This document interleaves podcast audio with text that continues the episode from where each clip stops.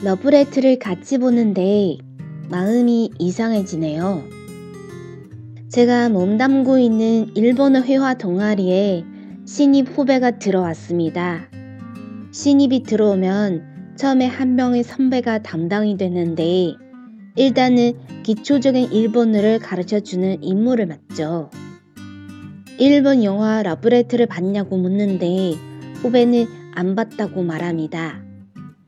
동아리 방에서 자막 없는 러브레터를 틀어놓고 옆에서 제가 아는 만큼만 설명을 해줍니다.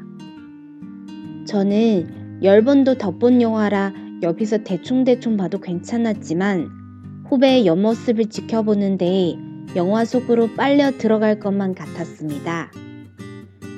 근데 이상한 건 그렇게 열 번도 덧본 영화가 아주 다르게 다가오더라는 사실이었습니다.